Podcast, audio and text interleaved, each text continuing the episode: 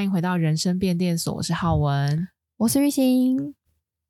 今天只有我们两个人，来聊一些比较私密的问题。比较私密的问题，说18禁吗？你是说有点长色夫不在，可以聊一些私密的问题哦，也是他有时候在就是没办法很好大聊特聊。我不知道他有没有听到这一集，如果他有听到这一集的话，他就很明显被我们排挤，笑死！但听众其实已经看标题就知道我们今天要聊什么了，应该还是我们标题就直接下私密的问题哦，一些私密的话题。这到底应该不该谈？问号。这么隐私，你敢跟你的朋友聊这么私密的？哎、欸，真的哎，我们不要在标题讲吧，因为讲了就破梗啦。你夜深人静的时候，会不会都有一些困扰？当你躺在床上，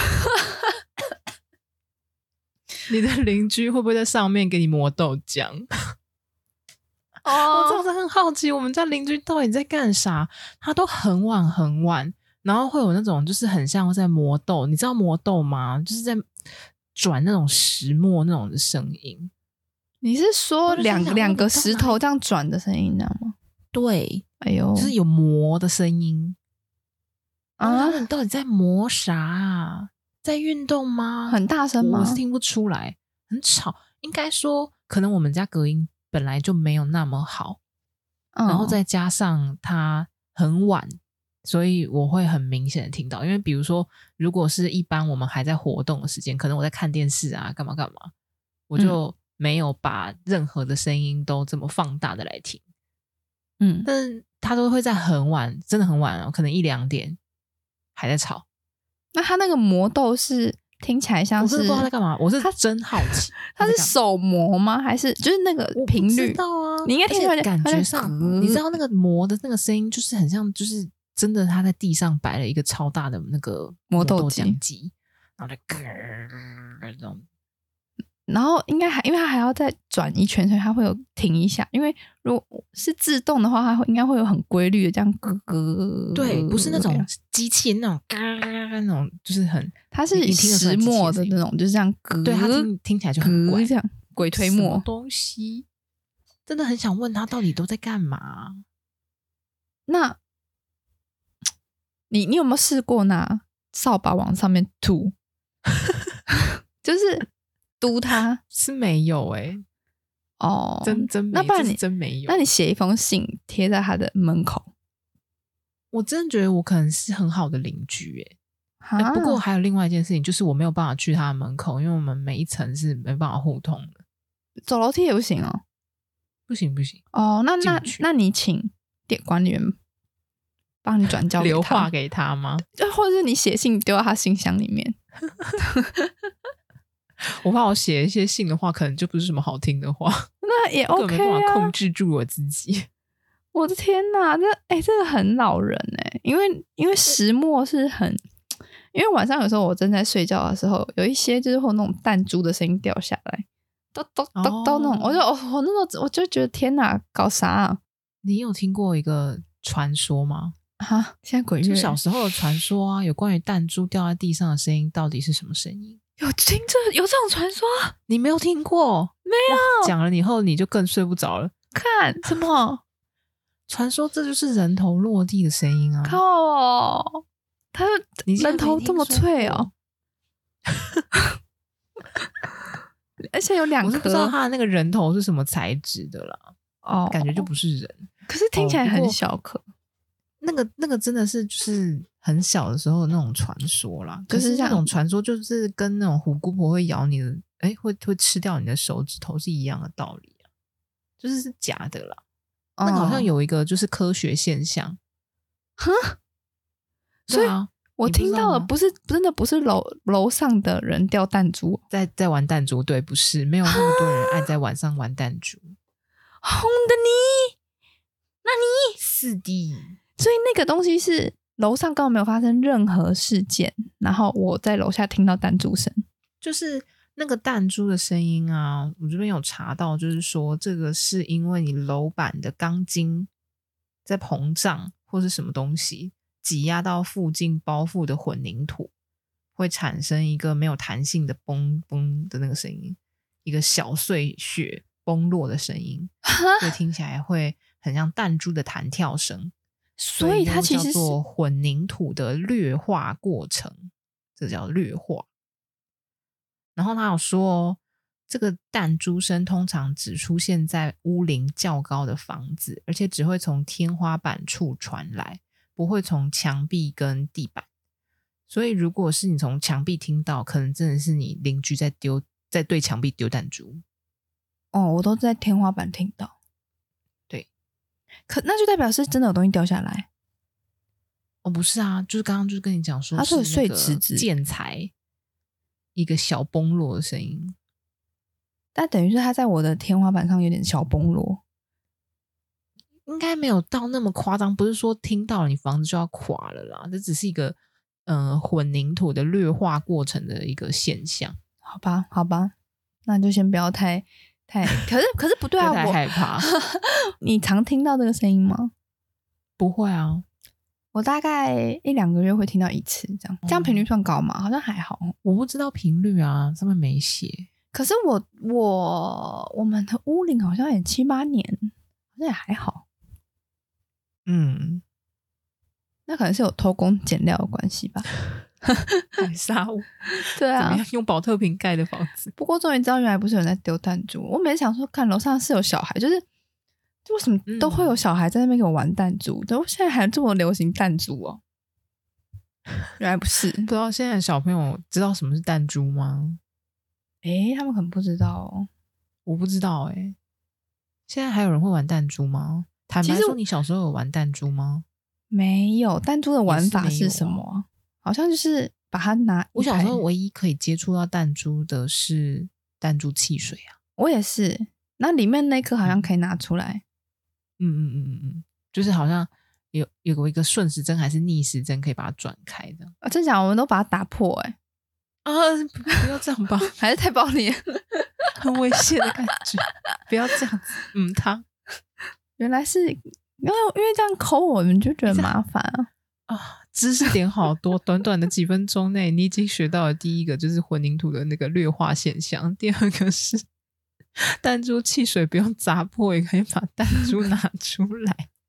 我们这种就是不喜欢用文明的方法，我们用最快的方法。但而且后面还要扫，麻烦。我想一下我邻居，我跟你讲，今天你一讲到邻居，就上礼拜我的邻居，但是这个也不算怪邻居，就是上礼拜我都会跟一个，我都在我的公司的公车站坐车，然后呢都会有一个蛮会打扮的男生跟我上同一班车，然后那一班就是都到达同一个目，就是那个我家就终点站。然后他们就是大家就下车，然后呢，我就有注意到这个打扮的蛮好看的男生都会跟我走同一条路。结果之前好像他都会先去买晚餐还是什么的，反正就没有遇到。然后上礼拜他竟然跟我走进同一栋房子里面，但是是指你家房子吗？就是大楼的大厅这样。然后他就去他的那一栋，我就去我那一栋，我就说哇哦。天哪，他是我邻居，他很帅。然后之后因为我都常遇到他，然后我就故意就是如果是他走在我前面，我就故意走快一点，然后再让他看到我一下。如果他走在我的后面或是什么的，我就会走慢一点，然后跟他与肩并行，然后再假装走快一点，这样很好笑欸。我在想他会不会发现是我的小心思来，还是他想说会吧，还是我很明显吧，我会不会认为是怪邻居啊？应该不至于吧。哦，现在这个就我对你的认识，你的不认识你的人应该也会觉得就是你酷酷的哦，就有点冷冷的，所以他应该没有察觉到你有一些小心思吧，我在想。那就好，因为他长得很怎么讲？他长得有点像韩星，我觉得。然后蛮会打扮，而且他的后背包都提的欸，好酷哦，很潮流欸。他的后背包哦，他背了个后背包，他都提的。我跟你讲，一定完全是因为他长得帅，好不好？真的吗？就是我是一个普通的工程师，然后用手提那个他后背包，你就想说干嘛买后背包啊，神经病的。我每次就想说，哇塞，我天哪，他就是提了别有一番风味耶！我的妈呀，别有一番风味。然后他下公车就会单边这样背起来，就哇天哪！他真的很会操作。你有什么方法可以认识他吗？我不敢啊，我这样子太唐突了，我不敢。我也觉得而且我觉得我好像还没有必要到去认识到陌生人，因为我觉得这样好像有点就是会让那个男生太得意了，不行。得意。你要制造出一个就是你知道，就是一个很刚好。一个timing，然后是他来认识我，这样吗？不管是谁认识谁，就是一个自然认识的一个过程。哦，那你有没有什么好建议？我故意在公车上撞到他，那我想几个方式哈，就一个是，难道是要乔瑟夫吗？贴便利贴给他？那他在公车上搭讪人家，你忘记写诗的那个嘛？但是我觉得这个有点太，他好像只有讲说什么。我记得他就只留了一句话，他说你的背影真漂亮什么的。哦天哪，对对对，就是这看起来很变态。我觉得母汤真的母汤。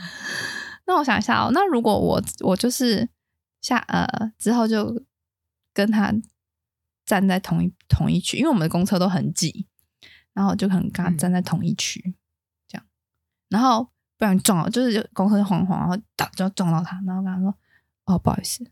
然后再过了几天，再跟他撞到他就，哦，不好意思，这样。我想到了，还是假装忘了带门禁卡。门禁卡可以帮我逼吗？悠游卡可以帮人家逼吗？不是，是你家的门禁卡，大楼的门禁，就是假装忘记带，这很尴尬。我们大楼门禁就开着的。哦，然后不可行，电梯就是各自管理。还是问他说：“请问你有10块钱吗？”你知道以前都会这样吗？以前都会碰在一些就是那种什么公园啊，或者是那种就是到大庭广众的地方，然后遇到有人，然后说：“你可以借我10块吗？”可以借我10块。我知道那超诡异的，还有一些什么，我可以给我50块吗？我买便当。你有遇过的？对啊。对啊，这太怪了啦！突然想到，你们之前不在讲背包搭讪术吗？那我明天就故意在他面前，然后背着就背对他，然后背包打超开。你可以顺便测试他品格好不好啊？他恐怕是一个很冷漠的男人，那就他可能就知道他是一个很冷漠的人啊。那我就要赶快离他远一点。就是、你 care 他冷不冷漠？那你觉得我里面应该放一些什么东西？我里面放一些城市码大绝。城市码神书可以展现出你品味的东西啊！城市码的书不行吗？比如说你就放一只猫，很可爱那种，真实的猫吗？然后不会有人要关你的背包了，因为是不能关。我突然想到，我突然觉得你最近有点大胆。我大胆？你的那个想法都。有点开始创新了起来。你最近有遇到什么年轻的？就是你最近的想法都很大胆哦。这是我原本的能力，我本来就是这样子的人，原本就是个大胆的人。应该说，我原本就是一个创意的人。那我真的误会了。那你就是全方位的人呢、我想想看，到底还有什么方法？那如果我放一本如何认识男生？我觉得这个问题是很看人就是他如果对你就是没有不好的感觉，就是他没有排斥认识你的话，不管怎么样都行。然后如果是因为我真的是曾经见到有一个人，就是我以前有一个同事，然后他因为我们公司那时候蛮大的，就是你很多同事你都是不认识或是不熟的这样。然后那个同事他就是有刺青，蛮明显的，就可能在手上，然后是那种会露出来的地方。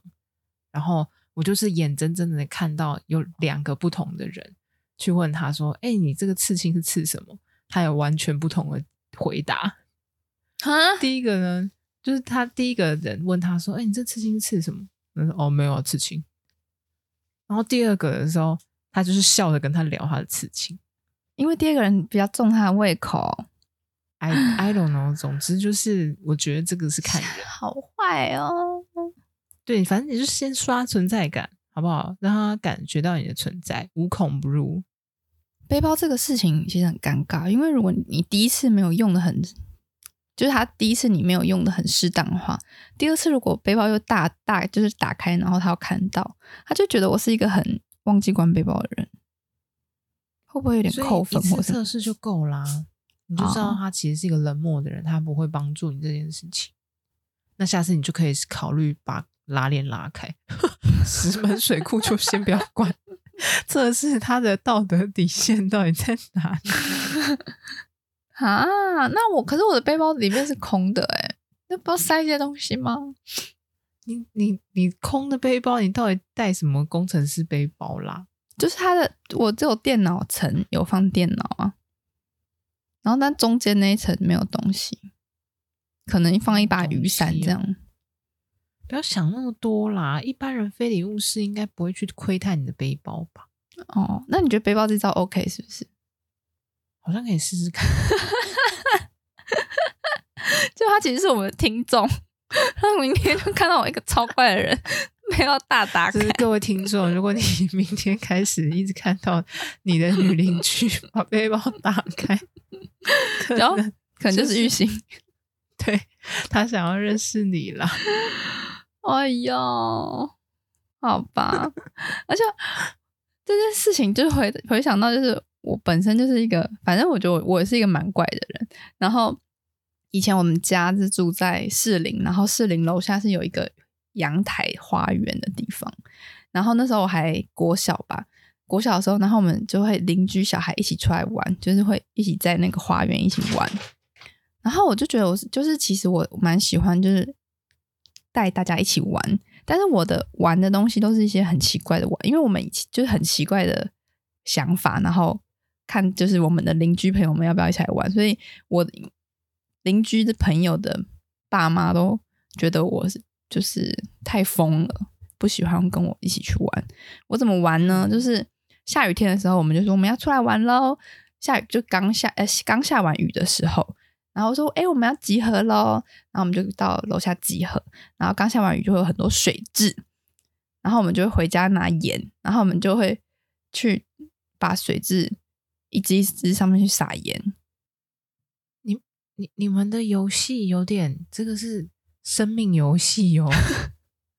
很坏啊，很坏吗？有点18禁哦。可是水质很坏啊，水质会不会吸血？他没吸你的血啊，他有吸我同邻居的血。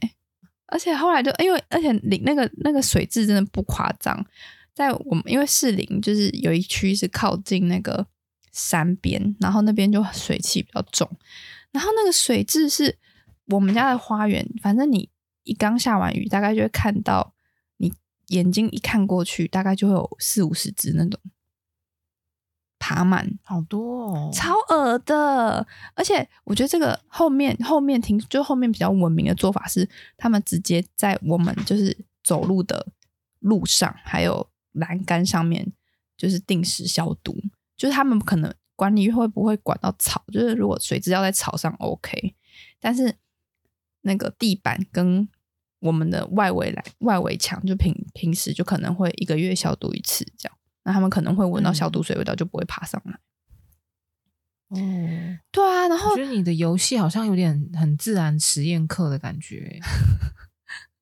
然后我记得我好像还有领团到带大家去那个堤防抓蝌蚪。啊，就是下雨天玩会有蝌蚪，下雨天玩的那个树的下面会有一个水洼，然后那个水洼有时候会有蝌蚪，但我也忘记为什么那些小水洼会有蝌蚪，反正在我印象里面小时候对那些小水洼里面都会有小蝌蚪，然后我都一直记得。小时候跟现在很不像欸，我以前很亲近大自然欸。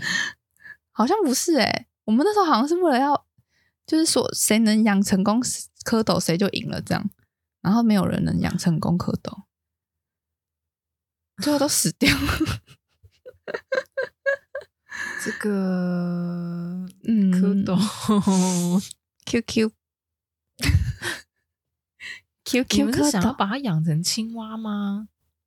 哦，我忘记了欸，但是好像他们因为也没有长大过，所以可能也不知道它长大的青蛙吧。晓得欸，欸你小时候真的超级自然的欸natural 的一个人。重点是后来就是反正我被蛮多邻居的爸妈说不要再跟鱼星玩，因为我都带他们去做一些很奇怪的事情。然后有一天下雨天玩，就又是下雨天玩，然后我就跟我妹说，妹，我们去堤防抓蝌蚪这件事情，而且我记得绝对不会，就是一字不会有偏差。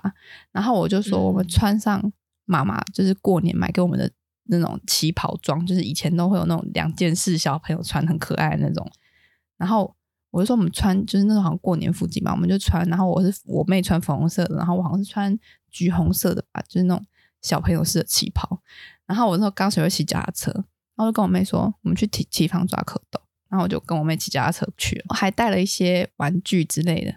然后那个玩具是还有那个切水果切菜的，就是那个水果铺那个什么白萝卜，他们会假装用魔鬼毡粘在一起，然后有假刀你可以切下去那种。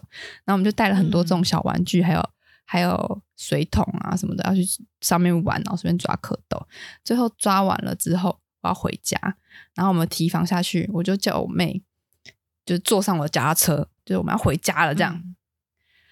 然后就摔车了，从堤防它是斜坡嘛，我载着我妹，因为直接正面摔，所以我的人就是直接脸朝地上，然后往下滑。然后那时候刚下雨，所以那刚下雨的滑就是我人其实不会停住，我是有一点点就是啪啪啪这样滑下去。然后我妹在我身上，所以我夹着我妹的重量一起滑下去，然后我的脸朝地。怎样吗？我那时候门牙就断了，两只全断，然后那个门牙是新长。对，有点严重欸，还蛮严重的。然后那时候回家全身是血，然后还穿着我还穿着我妈妈的新旗袍这样。然后那时候本来好像还说，好像是下午还去找亲戚还是什么的吧。大家看，就是我妈在睡午觉，看到我起来，她整个这样大傻眼。后来那次事件之后，我就再也没有抓蝌蚪，真的会有点阴影欸。而且这个阴影到就是严重到，就是我到为什么我到现在会想。我想不起来为什么我喜欢抓蝌蚪这件事情，就抓蝌蚪这件事情在我脑海里面就是摔车，然后我门牙就整了。而且这件事情让我小时候蛮自卑的，因为很小，那时候小学4年级吧，然后在高中以前17岁以前是不能做假牙的吧，他只能用一个。是吗？就是因为你还没长开，就是好像他是说17，对，好像因为你牙才很小，所以他建议是17岁再做里面，就是他们建议的假牙。那你17岁以前，你就是定时去医院补树脂、补蛀牙的东西。然后我小4没有补，就那时候忘记是什么情况了，反正医生没有让我补。然后到上国中以前，我小4到小6都是门牙都是缺门牙的状况，就是以前我也不敢笑，因为整个断掉啦，就很可怕这样。没想到你有这样的故事。对啊，为什么？为什么？就蛮可怜，听起来很可怜欸。因为小朋友就是确实就是常常会出这种各式各样的意外，你也不知道他怎么的，他就摔倒了。对啊。但是我觉得蛮严重的，这次因为我太屁了。那时候我刚学会骑脚踏车，而且我一直想要载我妹。其实我脚踏车的那个也没有到很会骑，然后那时候我就想要挑战那个堤防，很好笑。可是其实就是我这样听起来，我也没有觉得这个很危险啊，就我好像没有办法帮你预防这一次的这个事故欸。其实我也忘记当时的状况是怎么样摔了，反正严重到就是那时候很多路人都来帮忙，然后然后我也忘记我怎么回家了，好像是我妹有点想不起来了吧，好像因为也没有昏倒，但是可能有吓到，所以后来好像是我妹吧，就可能就是回到家去找邻居，然后来带我回家还是什么，反正就脸上都是血这样，因为我是正面摸嘛，所以其实我额头鼻子反正正面的地方大概都被碾了一轮吧。小时候就我都缺门牙，然后到国中国一我终于去，就我真的就我其实我也蛮爱漂亮，然后我就国一我跟我爸一定说我一定要去补门牙这样，然后我就去补了，但是那时候其实我的门牙已经坏死了，就它其实没有什么，就是神经已经坏死了，所以那个断掉的地方上面是灰色的，就是门牙已经灰掉，所以他帮我就是已经调了很久那个颜色，我记得那时候搞了很久，反正就整个补起来又没有很好看，就虽然是完整的，但是你看得出来会有断层，很明显就是上面是灰的，然后下面是黄白的，然后两段不同颜色，然后我就觉得啊，反正就是还蛮地狱。我那时候国一国二也都不敢笑吧，到高中还是高一还高二吧，我才去把那两颗牙齿敲掉，然后做两颗陶瓷的假牙。嗯，对啊，非常过去变，这次怎么变是一个见过大风大浪的人。很疼啊，很疼啊！而且那时候不是有钱就能解决，那时候也不能装牙齿。然后而且好像还被我爸笑说我讲吃饭都会漏红，很过分。你爸怎么那么过分啊？家庭霸凌，可恶！真的，他说我妹龅牙，然后说我讲他说我吃饭漏红。爸爸这样对女儿造成心理阴影，就已经在没自信了说。对啊，爸爸这样不 OK， 爸爸有听到吗？他可能也忘记，直接公开呛你吧。那真的是，我觉得我小时候好像蛮多这种，就其实我很容易受很严重的伤，但是好像都活过来。那就代表就是你知道，大难不死必有后福。现在开始享福了。你有遇过吗？你有没有遇过这种？没有到那么严重的因为你刚刚讲脚踏车的时候，我有想到一件脚踏车的事情，就是好像也是我邻居载我吧，然后脚被那个就是后轮就尬掉，后轮尬掉，就是你说他在旋转的时候然后进去，对，那蛮痛的，进去，然后就可能就是皮可能掉一块这样子，所以。我确实也有点惧怕脚踏车，我是惧怕脚踏车，不是惧怕抓蝌蚪。这样听起来脚踏车是不是有一点？你是那时候你也是去抓蝌蚪吗？我没有抓蝌蚪，可是我害怕脚踏车。你不是应该也是怕脚踏车吗？你怎么是不敢再抓蝌蚪？没有，我比较恐惧的是脚踏车让你摔车的啊。可是我比较恐惧的是那个环境我当下我到现在也认为是那个是因为我去了那个地方而让我摔车，但我没有去说是。我不会使用脚踏车，我就是觉得说我那时候去了那个堤防，我不熟堤防，然后我还去挑战堤防，就是我活该，我屁，就还对脚踏车没有怨言。了解。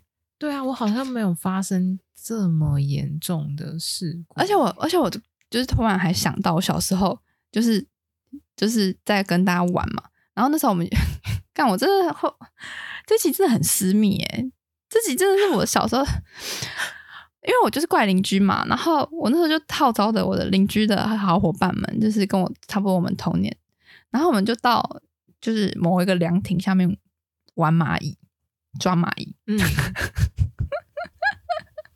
么都在做一些很奇怪的事情？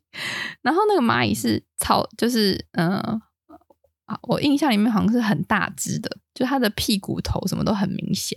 我们那时候因为也不敢用，都不是用手抓啦，我们都是有一些玩具，然后就是说快点把蚂蚁聚集起来这种之类的，或者把蚂蚁装到桶子里什么的。然后那时候我就穿着可能短裤吧还是什么的，我就跪在就小孩子就我们都会跪在那个石子椅上面，然后那个石子椅是就是那种设计是它的石头是凸起来的那种野外的石椅，不是平滑的。然后那时候我没有想那么多，就在抓蚂蚁的当下，然后我就说后面也有很多，然后我就往后撸个几步这样。我邻居跟我讲说椅子上怎么都是血，然后他说看椅子上怎么都是血，就看原来是我刚刚就是两跪姿的时候往后磨，然后就我就磨我的膝盖，然后就磨掉一层这样。哇，你当时没有觉得痛哦？我当时没有任何感觉，就是血这样子，就是整个石头一样就血。怎么会这样？我想说，看我真的是恐龙吗？我是恐龙吗？你在磨当下应该会痛啊。我应该在关于这个的话，我在想那个是不是因为伤口深度的关系啊？欸，可是他很小时候的时候，他超深的，欸，做劳作吧，嗯。然后我就那个劳作我忘记是要干嘛了，反正我在割纸箱。然后割纸箱的时候，我记得我是，我整个人有点像四足跪姿，有没有四足跪姿？嗯，就是我的双手膝盖是跪地，然后双手也是就是靠近放在地板上面，然后一只手拿美工刀嘛，然后我忘记是怎样了。总而言之，就是我没有看不到我的手，我印象中可能是我爬到纸箱里面，不知道在割什么东西，然后手就是我的惯用手，就拿那个美工刀直接割到我的手，另外一只手。哦，天啊，我当时还没感觉啊，那是然后是卡的，那是卡到肉里面吗？然后反正怎么割不过去，怎么割不过去？是拔出来的，啊，是拔出来的，而且当下就是血狂流出来，是没有痛的，是不会痛的。对啊，怎么会这样？啊，所以我在想说，是不是因为真的伤口很深，还是小时候？如果你是被纸割到手指，你就觉得很痛。还是因为我们没有注意，我们的眼睛纠察队没有看到，他就先预判你不痛。我不晓得，欸，然后还有一件事情，我小时候也曾经，哎，真的是什么事情都容易会遇到一些意外，欸。我记得我小时候好像就是吃绿豆汤，嗯，然后我就拿着那个碗就是我可能就是吃完那个绿豆汤以后我就跑，然后碗一起在跑，嗯，然后碗就掉到地上，然后我人可能也跌到，我印象中我好像是被那种吸尘器的管子绊到，就是还是什么的，嗯。被一个电线绊倒还是怎样，然后我就是连人然后带那个碗这样跌倒，碗就是破掉然后割到我的手，还好不是割到脸，干怎么都是左手然后割到那个左手好像也是伤口蛮严重，有缝针这样子，还有缝，而且我缝针是有缝，而且我缝听说没有打麻醉就直接缝，哦，你应该也忘记。现在叫我缝，我是怎么办得到？我是不行，我就先让我住院，先让我住院，真的我真的疯掉，让我死了吧？对啊，我现在长大之后超怕痛的，欸。我小时候真的就超不怕死，想说怎么样还好吧，都骑车啊，什么飙车啊，都没有在感觉的。然后现在纸割就是 A4 纸影印纸割到我就不行，我觉得我下午要请假，受伤。对啊，我是不是要截肢？这样搞得我没办法打字，影响工作效率，只好回家。好痛哦，心情不好。对啊，或者是头痛啊，怎么都没办法工作。现在怎么会？现在啊，我觉得现在是不是觉得这个世界没有这么好玩？开始比较爱惜自己的生命，是不是这样子？嗯，是这样吗？啊，我不晓得，啊，就是可能是不想冒险，因为冒险可能会痛吧，就是，可能是不是该看过的风景你也看过了，没什么，还是生命比较重要，这样对，还是舒服比较重要，就是也没有必要去开新的一条没有想过的地方，没有想触碰的东西。或者是你明知会痛，你明知火会烧，你还去碰火，真是疯掉哦！我的天哪！反正那些邻居，我到现在也不是，因为那时候以前小时候还没有网路嘛，所以我也不知道那些跟我小时候一起玩的邻居，而且我还再也没有联系了，这样吗？就后来有几家就是搬家，然后你也不会知道他们搬去哪。因为其实只有我们小孩好，其实大人他们各自都去工作，所以也不会说就是比如说我妈妈认识他妈妈什么的都没有，就是就走小孩玩在一起。可是我好像就是其实我小时候我是不认识我的邻居的，欸，嗯，所以我觉得你也是蛮酷的。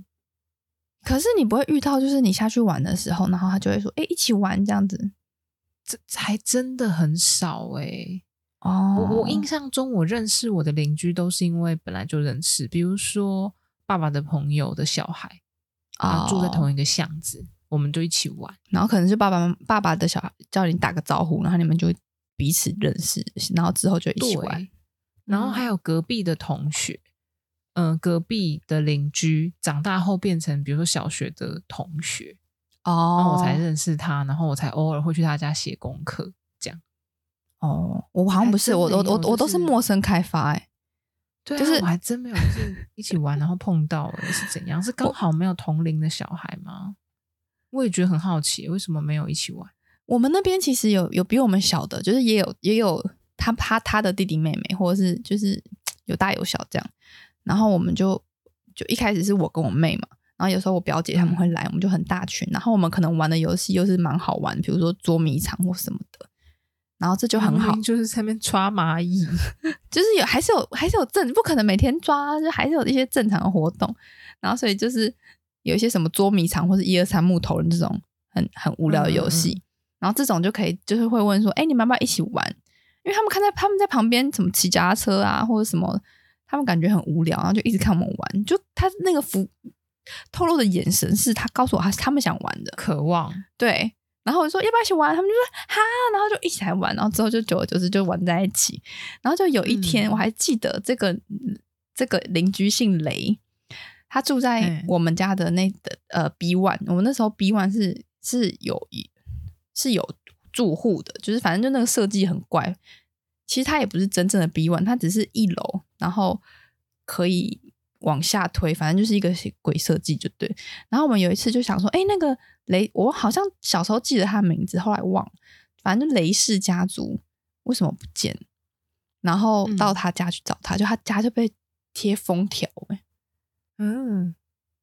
他是不是贴那种出人命的封条，好像是就是被贴查什么这查封，就好像有点像是他缴不出房贷还什么的然后就是那间好像被政府就是扣押还什么的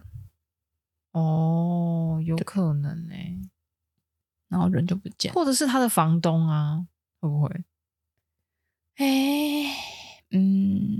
这我就不知道。小时候邻居不知道还好吗？对啊我们那时候小时候的友谊很珍贵虽然我也不记得我们到底有没有什么，我们好像也没什么回忆，太小了，那真的太小了。到长大我还是恶邻居，就是我不管到哪里，我搬家后也是恶邻居，就我们就会把音乐放很大声什么的，然后就有被敲门啊，小声一点啊什么的。我也觉得我现在就是一个很好的邻居就是我刚刚抱怨说我邻居怎么吵，晚上干嘛干嘛，我也没有怎样对啊，你那个识墨的人你应该要去写信给他，我觉得你就先写信给他，就发现他是个大帅哥要不然你吓坏。那你写一个就是说，您好，我晚上都听见您在磨墨，我对此磨墨指导也有一定的了解然后你就跟他说你就说我这也有在想与您交流磨墨指导对你就跟他讲说我想要就是互相交流一下您这磨墨技法，还有您就是怎么磨的一起交流一下。那如果是大帅哥，你就假装跟他聊，就有话题了。假装是非常感兴趣，对。然后自己回家马上开始就是搜寻，说我要去哪里买石墨。对，然后如果今天他是一个怪男，或者是一个你不是你的菜的男生，你就去报警。他之后只要发出磨的声音，你就说楼上去在磨墨，而且你刚好可以确定说他就是在磨墨，因为我看到他的墨，他的那一台就是一台实心的，请警察处理一下。快笑死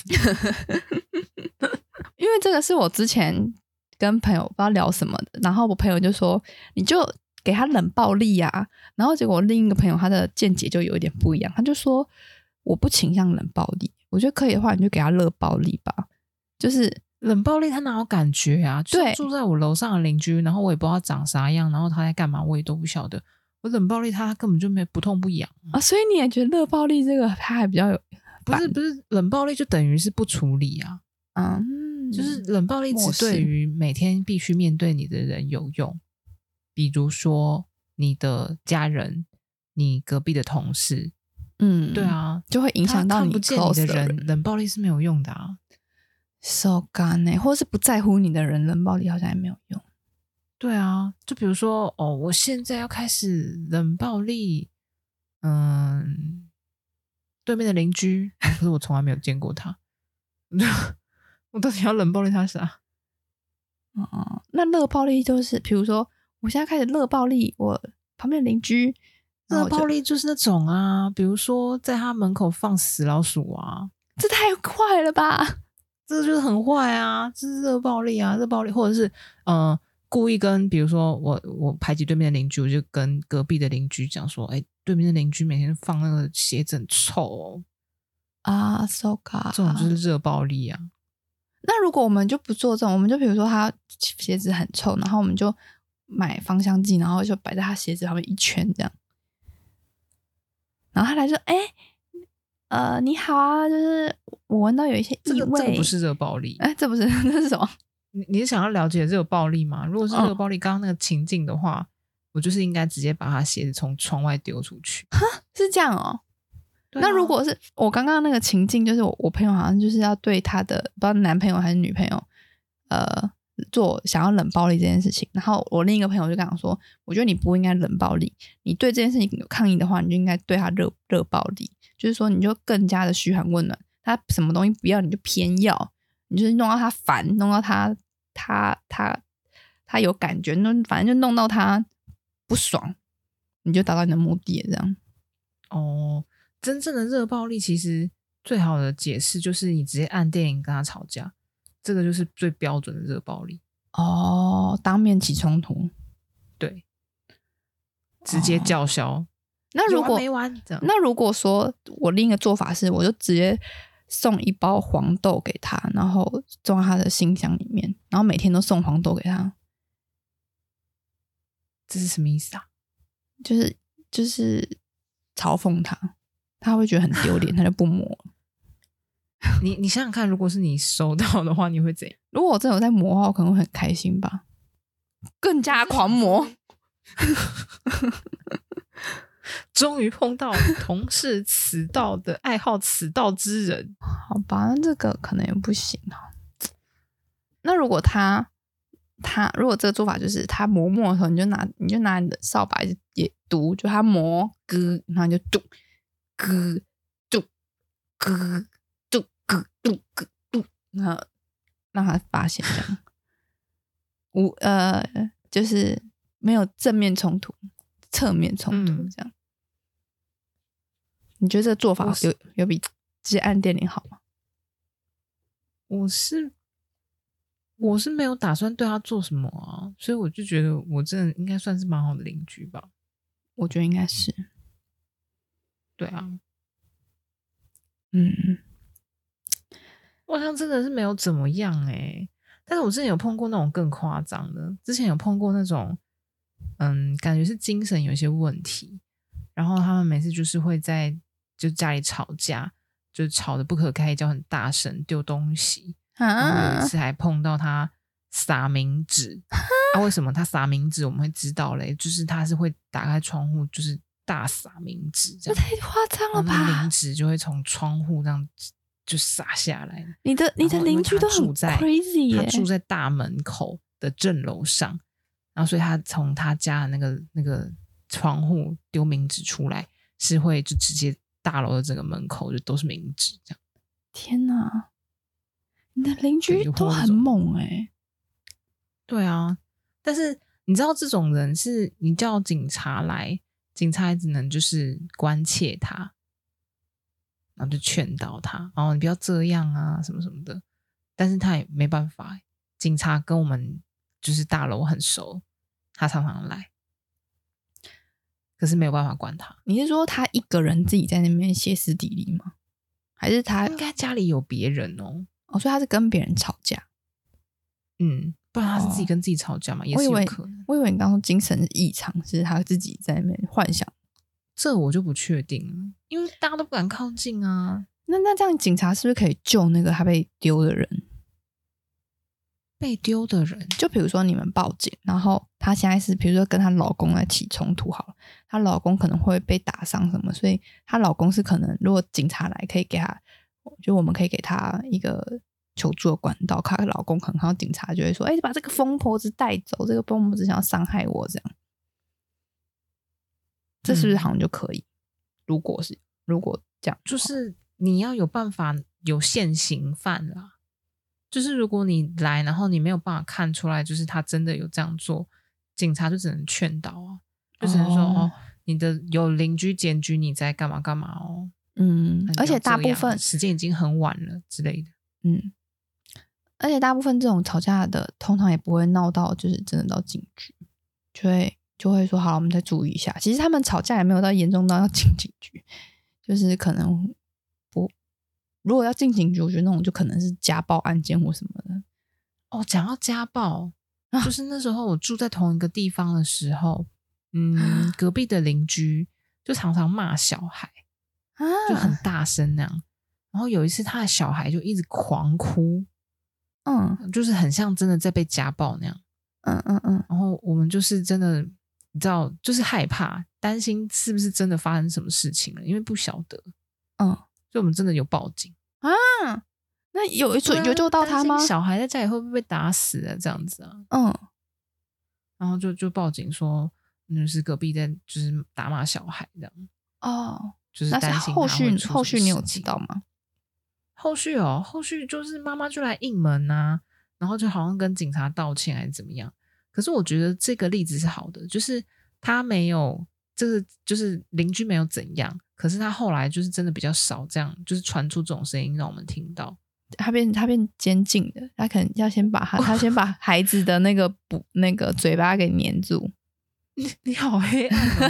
我想到的是他可能就想说他可能真的太过分了，所以就不会再打骂小孩。就被你这么一讲，我是蛮担心他的小孩的命运。你是好黑暗哦！没想到哪里去。我是把他那个枕头盖住，然后走，就不让他哭出声音。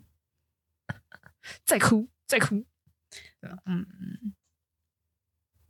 其实我觉得邻居真的，可是我觉得最近就是这10年来，我觉得品质有变蛮好。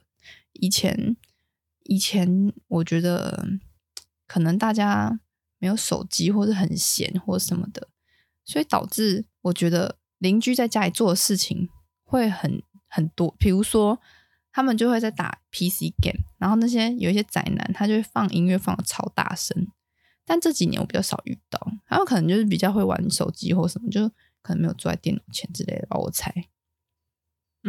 对啊，而且还有以前还有一个，这不算恶邻居，可是我觉得也挺困扰，就是有一些人会学钢琴或是小提琴，哇，那个很可怕就是还没有练到一个成熟度的时候，就一直嘟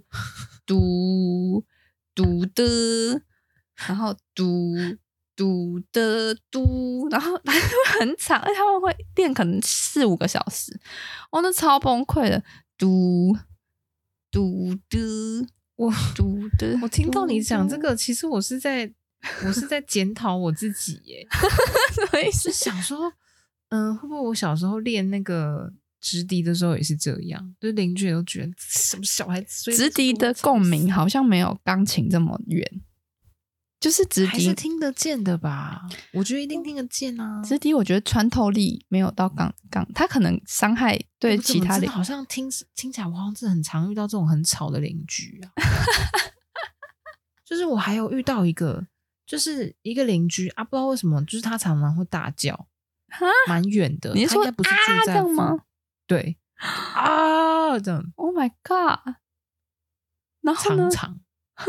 但是他叫完那一声以后就没有然后，不晓得他在干嘛，也不知道声音从哪里传出来，就是有一段距离，可是那一段距离我都听得到他的声音是很厚实的，中气很足这样子。但后面也没有后续就对了，比如说没有，就不知道他到底是怎样，也不知道他在叫什么，好猛哦！常常这种的，所以我就完全不能理解，就是那种。连续剧里面那种就是可能在山边我是在海边大叫，然后就说你大叫，你叫什么什么把他叫出来。我心想说小欸神经病。他不是说你可以把你的压力都叫出来吗？很好笑欸。所以那个人可能压力也很大吧，我是这样想。他可能他的窗户就是他的山边吧。那他的压力是真的是大哦。我真的很好笑欸，我觉得压力制造者真的是邻居常见第一名。这个社会压力真的有够大，只能这样讲。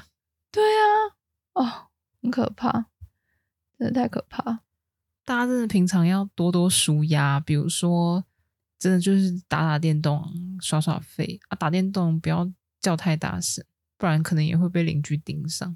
那如果他打电动然后就是打，那个脏话就是有啊、哦，真的。丁特不就是知名电玩实况主丁特不就是跟他的邻居闹得很僵吗？啊，真的假的？真的啊。他跟他邻居怎么好像大吵架这样，哇，这超尴尬，而且大吵架，然后后来好像有一次是他直播的时候就有人来按他的电铃，然后他还很害怕是有人要对他不利这样。哦，确实啊，他如果这么白目这边大吼大叫的话，他应该要担心一下。所以就是大家打电动抒压啊，不要叫太大声。对啊，我觉得还是有一些比较正常的，就是你不因为其实我觉得噪音制造的时候，不管你在笑啊或是你在唱歌什么的，都对你的声带是蛮伤的。我觉得真的要保护好自己的喉咙，这倒真的是欸。对啊，因为其实我自己会常常觉得有时候可能不确定欸，虽然每天都有在讲话，可是有时候讲一整天的话，比如说开一整天的会，真的喉咙就已经不太行了欸。对啊，而且我自己觉得我每次喉咙不太好的时候都会伴随疲倦，就是可能是你前一天喝酒然后隔天烧瞎或什么的，反正你或者是你感冒然后隔天烧瞎，你就会变得反正你烧瞎的状态下就是会讲话需要比较多的力气，然后人也会比较累。嗯，对啊，像我觉得我今天就有一点就是讲话要一直就是讲话，其实我已经很明显就是声带疲劳吧，疲劳也有可能会。我就是因为我们家现在在流行感冒，就是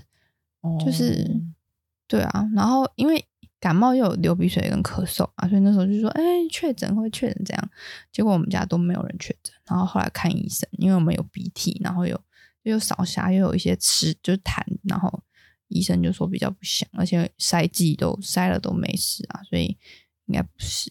他们说确诊好像会一直这样这样，或者就是咳嗽这样，没有这个症状，就单纯烧瞎然后累累的。嗯，还是注意一下身体状况，其实感冒也蛮难受的啊。对啊，不管是感冒还是确诊，我觉得应该都差不多。嗯，就是也有很严重的感冒。我不会收尾欸，好难哦。我觉得直接自暴自弃就硬收的，我学了拜。就好啦，就今天真的意外聊到很多很深刻的东西欸，我真的没有想到，我也没有想到欸。对，真的没有想到有这么多私密的事情可以跟大家分享。欸，这真的很私密欸，我记得我应该没有，我应该没有多少人知道这件事情。真的就是，就像我认识你也好几年了吧？嗯，没有到那么多年啦，但就几年，可以用年来计算。我也不晓得，乔瑟夫一定也不晓得。对啊，就是这种比较黑，就是比较在记在心里的这种，好像也不太真的要就是深聊才会聊到，不然他平常会放在你可能记忆里面会不想被翻出来的那一段，你就平常也不会去想到这个东西，很私密。对，我觉得不管是就是跟邻居发生的事情啊，或是小时候发生的事情啊，真的都很有趣欸，还蛮好。我觉得可以多多聊，搞不好可以找回我一些之前失去的记忆。没错，因为其实我刚刚聊的时候也都是你可能你讲了，然后我才突然间想起来，哦，对，我小时候发生这件事情，我们的记忆拼图，小时候的事。好啦，那今天就到这边结束咯，大家拜拜，拜拜。感谢您收听今天的人生变电所，欢迎订阅我们的 podcast， 记得给我们5星好评，或是在 Apple Podcast 底下留言跟我们互动哦。如果你还没有加入我们的 IG， 请在 IG 上搜寻人生变电所，关注我们最新的资讯。下周同一时间再见喽。